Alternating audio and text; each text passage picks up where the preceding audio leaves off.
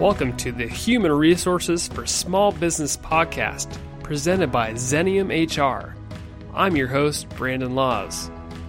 Whether you're an HR professional or a small business leader, each episode of this podcast is designed to bring you the latest in technical HR and leadership at your convenience. More content is available on our website at www.xeniumhr.com. Let's dive into today's topic.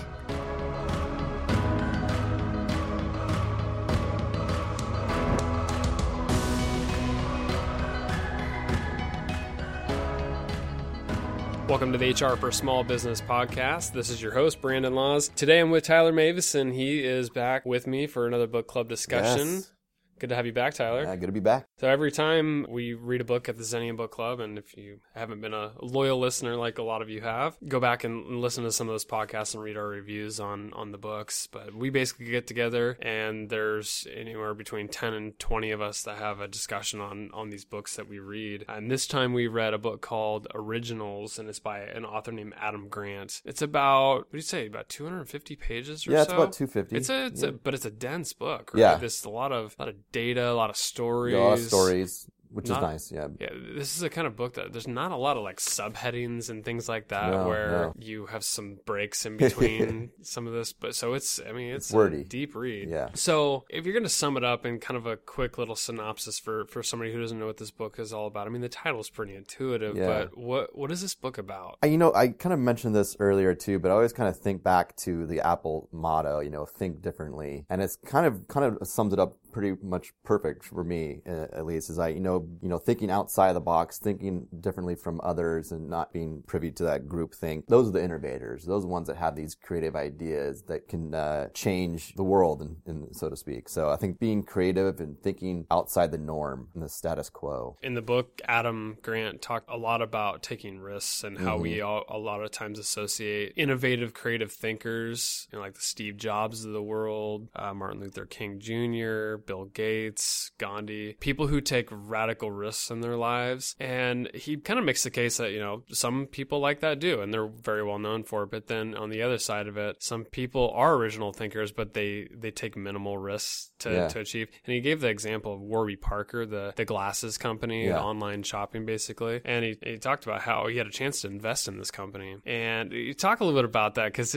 I didn't you find it interesting? Yeah, so I mean, obviously the the there's one glasses giant. I can't remember that, like Lux Luxottica or whatever. It was a glasses company that kind of cornered the market on on glasses, and they were they were so expensive to buy. And you know, these students were like, well, I, you know, have these glasses that are so old and you know being held together by paper clips, and they're like, there's got to be a better way that we can't pay this Yeah. exorbitant amount of money for glasses. They should be cheaper. So they come up with this idea to you know sell them online for a, a lower cost and see if it, it, it would gain some traction, and which it did. It was a very did. people wanted that convenience and wanted that being able to purchase a low cost option for glasses and not have to worry about paying five hundred bucks for glasses repaired. Yeah, but the interesting thing is like so Adam Grant had Yeah. a chance to invest in this company, but he he was concerned that the founders of the company weren't fully I mean they were fully committed in the sense that they they loved their idea, they wanted to see it through, but they were all still either in school or had Yeah. other jobs and this is sort of a side project. So they weren't like fully committed, so it's like Yeah. I, as an investor it scared him a little bit. Yeah.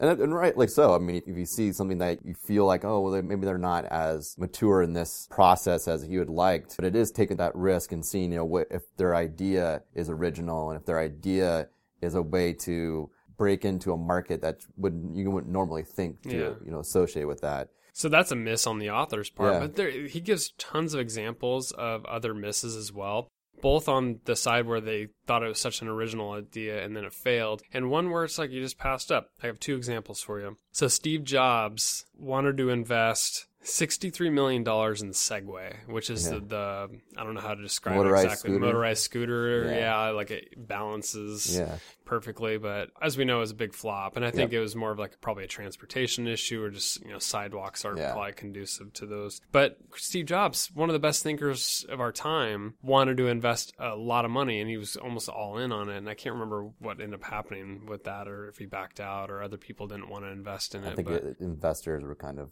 all over the place in that. Yeah. one. So that was an example where Steve Jobs had a gut instinct that this was going to be the next big thing, and he was wrong. The other story that resonated with me, I thought, was on the other side of the spectrum of NBC executives at the time Seinfeld was being developed into a pilot and had like an order of four episodes. It tested so poorly with focus groups and I think they were ready to pull the plug. It sounded like this is so different. They didn't it was boring. It was a show about, About nothing. nothing. Yeah. And I think that was that was what even if I describe it now, it's basically a show about nothing. But it was it's so different and it's punchy and it's funny the entire time. But focus groups didn't see it that way. And so it's funny how you can go through so much analysis and focus and, and still get wrong get these wrong. Yeah, and it, it's interesting too because I mean, it kind of goes to like the whole: do you bet on an idea or do you bet on the people that have the idea? So I mean, Mm. it's it's kind of like you know with Adam Grant, you know, not taking his you know the chance to invest in Warby Parker. It's you know maybe he he, re- he thought that you know this idea is good, but I just not willing to bet on you guys yet or invest on you Yeah. guys yet. And same thing with uh, you know the NBC executive of Seinfeld. I mean, this relatively unknown comedian had this idea for a show about nothing. Idea, eh, okay. Do we bet on do we bet on this no name comedian starting like a revolutionary culture phenomenon? And so I mean, you take those calculator risks, weigh the pros and cons, and see which one could be best. But it's also kind of go back to do I bet on this person? I think you're so right about that. There was another story that was it was very much like that where this CIA analyst, Mm-hmm. I don't remember how long ago this was. This sounds like it was pre-computers or maybe Yeah. computers started coming out. But the information exchange between agents and analysts or whatever was so fragmented and she saw an opportunity to streamline it either through like a company intranet Yeah, or some, yeah. something like that. internet, yeah. Yeah, like a social network to share information Mm-hmm. because they would they would have these cases that would drag out forever. Whereas it's like if somebody just had access to the right information, Yeah, then it, it would probably be streamlined and Yeah. cases would be solved faster. So what ended up happening in the story was that she was at such a low level that she was so harsh about bringing her fresh original ideas to the table that people thought she was crazy. Yeah. People didn't take her seriously because your point about investing in the person was she had no credibility at this Yeah. point. She was so new in her career, an unknown, but she decided after her ideas weren't taking hold to sort of stay silent on it until she worked up through the ranks and she might have become like a director at some point. And then she brought the idea up subtly and it caught hold. yeah, So your point, I think, is right, especially in this story about Yeah. you, have credibility, your original ideas that may seem out of control or far-reaching or off the wall. If you're new in your career or you just don't have credibility, they will seem crazy. Yeah. Yeah. No, it's true. It's very true. I think, yeah, you, you have to build that up and have that kind of, not necessarily respect, but yeah, the credibility aspect is people trust in you then and believe in what you're, what you're doing because you're in a position of power essentially. Well, so how do you, how do you, as creative individual with unique ideas, how do you put forth ideas that don't seem so crazy at, at first? You know, I think it comes back to the culture of, you know, wherever organization you're in, whatever company you're in. If, if the culture is open and challenges people to put forth new ideas or creative ideas and think outside the box, then I think it comes a little bit more, e- a little bit easier. Other than that, if you have a more restrictive culture, you might have to work your way up through the ranks and it's may might be a slow process and you're not going to be making a lot of changes right away, but it's uh, the procrastination, the, the waiting for your time to come. Yeah, and it's funny that you say the procrastination part because there was something in the book that I just I saw it and I'm like, wow, I never thought about it that way. So in, I guess in ancient Egypt, procrastination had two meanings. One was laziness, which I think most of us probably Associated. with it. associate with it. The other meant waiting for the right time. Yeah.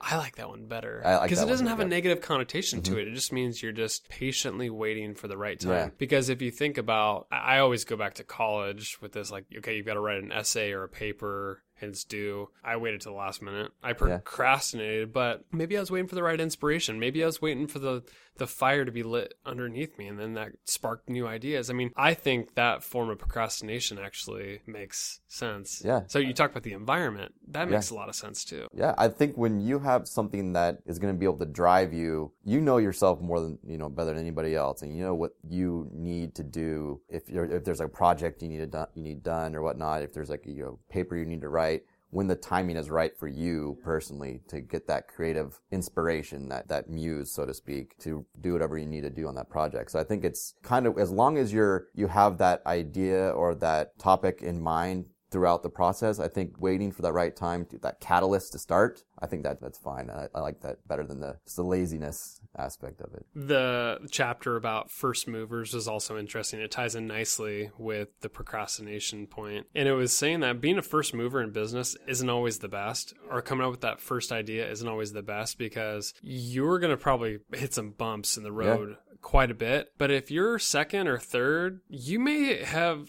come in at a time where, the right time, where you saw the issues and then you were able to basically iterate based on all those failures and make it even better. So yeah, you got that. It was the Magnavox Odyssey uh, in the book and versus the you know Nintendo system. So you know the Magnavox yeah. came out they're the first to the market with the video game console. And then Nintendo came out. They refined what the negatives were and the positive as well of the console. And then they made that system, that gaming system, it turned out to be a huge success. It's still around today. Going back to just some of the more brilliant original minds, I, I thought the story about Martin Luther King Jr. was a pretty interesting mm-hmm. one about the I Have a Dream speech. Yeah. You talk a little bit about that because we talked about that as a group and it's it's fascinating to how it actually came to fruition. Yeah, so, yeah, so when Martin Luther King was going to be speaking, you know, in Washington, he was up all night the night before, just dreading right, trying to find this, the right words, the speech. And, and at the time he was trying to think of, you know, what he needed to say and how he needed to say it, but he really wasn't utilizing that time to be like, oh, well, what am I going to be saying in the moment if it comes more fluid? And then sure enough, when he given the speech, you know, he had to be kind of reminded by, you know, now it's the high of the dream part and it kind of more fluid as kind of off the cuff type of speech he gave. So it wasn't really structured the way he wanted it to be because I think it flowed a little bit better in the moment. Well, I think he probably was feeding off the energy feeding of the crowd the energy, too. So there's the atmosphere. Like, yeah, you could just see people getting pumped up about what he's saying, and he probably just wanted to keep building on that. Yeah. And so the speech he wrote and stayed up all night for wasn't the same. And yeah. it, and I think when you when you're talking about being creative and original, I think you sort of have to take it in the moment, don't you? Mm-hmm. Yeah. I don't think you can script your life and still be creative at the same time. No, it doesn't think, seem that that's how I it works. creativity kind of blossoms from a lot of the things that spontaneous and yeah and spur of the moment that you don't really realize and you can capture. I mean, especially if you look at famous photographers, they don't can't, they can't just say, I'm going to go take a picture of something and have that be, you know, inspirational. You know, it's usually it comes across to them. The moment happens and they're able to capture that moment. So I think, you know, those are the creative photographers or artistic people as well. You know, you can't just like, I'm going to go paint this perfect picture this one day because I know what's going to be like. You have no idea what it's going to be like, what's going to look like we were actually talking about on the heels of the Martin Luther King "I Have a Dream" speech. We you were talking about speech class and and yeah. all, your experience with that, and it's like gosh, if you over script, sometimes it's just it handicaps you a little bit because you have this plan in your mind, and if you know it so well, you're not going to veer off script. Whereas yeah. if you in the moment you were able to sort of change course, you you wouldn't have the ability to do that. Yeah, I think the candid nature comes across a lot better to audiences too, and if, especially if you're doing speeches and you know you want to be a little bit more interactive, a little bit more friendlier, and not that monotone, robotic. I'm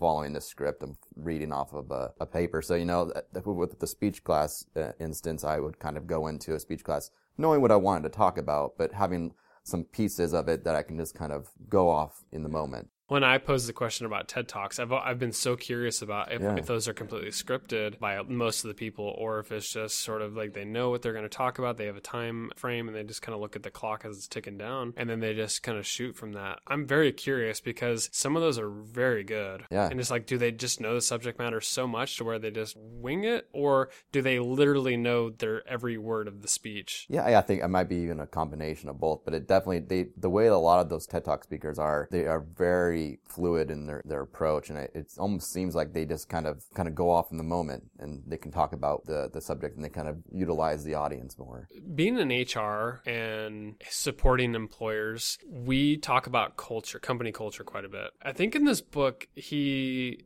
framed up cultures of commitment in a way that I hadn't really thought of before, but I could see some issues coming from it. So here's what I got from it. You define your culture so much to where you have people that probably think similarly, they like the same things, they like each other, they're you know, you have values and belief systems that are very much aligned, and that's a, a great thing. But the big but is do you end up having any diverse ideas and experiences? Do you bring in people that are a little different than you and have contradicting ideas, even if they're Yeah. wrong and totally off the cuff? Compared to what you're normally used to thinking about is cultures of commitment and hiring people that are exactly like each other is that a good thing or not You know, in, in my opinion, I don't think it is. I think I think there are certain principles that your company and your company's culture can be founded on and, and utilize, which are good. But I think you need that diversity. You need that difference of opinion to kind of spark new ideas and spark creative you know, ways to go about your business. So, I mean, I think you need to include that and not just kind of structure everybody to be the same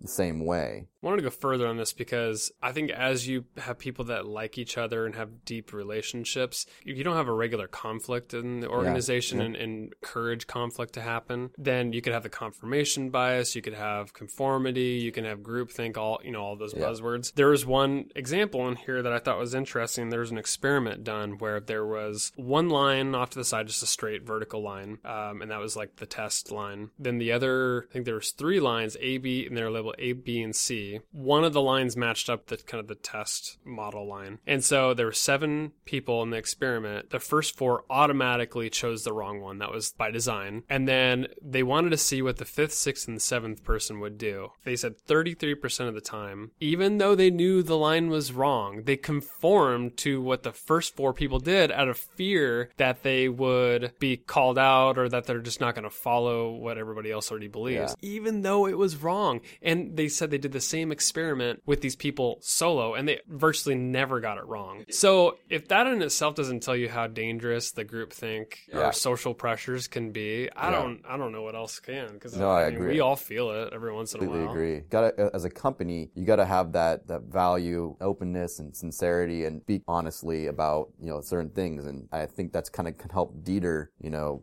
that group think that can be detrimental to a company if everybody starts going one way and starts thinking the same way. No one's voicing a, a, a dissenting opinion. dissenting opinion. He, there's a section that he talked about uh, dissenting opinions and how they can be good, meaning have, basically having somebody on the other side, playing devil's advocate, I guess, Yeah. or just just having a different opinion. And regardless if that person's right or wrong, it doesn't really matter. The point is, it slows the process down versus everybody just said yes and moved along and went to the next thing. Somebody with a different opinion might cause everybody to pause and say, "Is this right? Is Yeah. there a different way to do this? Is you know what's the strategy?" And it even if it's wrong, it opens up people's minds because it gets you to think about the other side and what the possibilities are. And I was reading something, I, I can't remember the company, but they had, every meeting they have, they would have at least one person come into it being the dissenting opinion, being the opposite. Yeah, that's right. Yeah. And so uh, it allows you to kind of view the other side and how how we can work with that opinion. And, and you know not because everything everybody's not going to be viewing the same thing all the time. So there's always going to be difference of opinions. So I think that creates you know having that dissenting opinion, even if it was just by design, it allows your creativity to think more on what that side has going for it and what's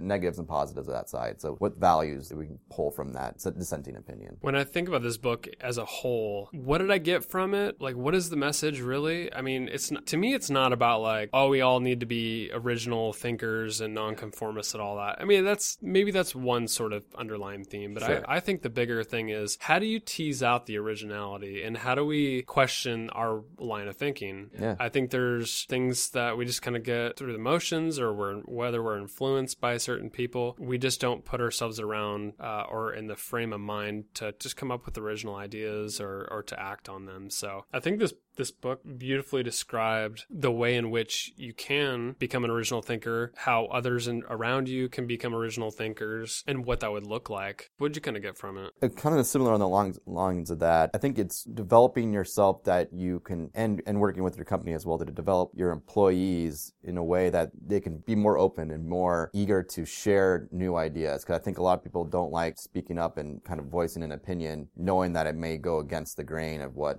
everybody else might be thinking. So I think it's if you kind of culture that and nurture that, I think that's the more of the, what I got out of the book is it's cult- cultivating yourself to be a little bit more open, a little bit more outgoing in the ideas or uh, views you have, regardless if they're dis- dissenting or disagreeing opinions, but just be more open in general. So if you give this uh, star rating out of five, what do you what do you give this? I, you know, I thought about this a lot, and I, I, am going to give it a four. I'm going to give it a four stars. I, I, think there's a lot of good things you can take from this book, and a lot of things you can realize about yourself and, and about being, you know, original. I mean, I guess that's I mean, you know, the title of the book. So I liked it. I liked it. I, I also give it a four. I actually would have probably rated it higher if it was a tad bit shorter. Yeah, I think there can be a little bit more concise. Well, good stuff, Tyler. Thanks yeah. for joining the podcast today. Yeah. I appreciate it. Had a great time.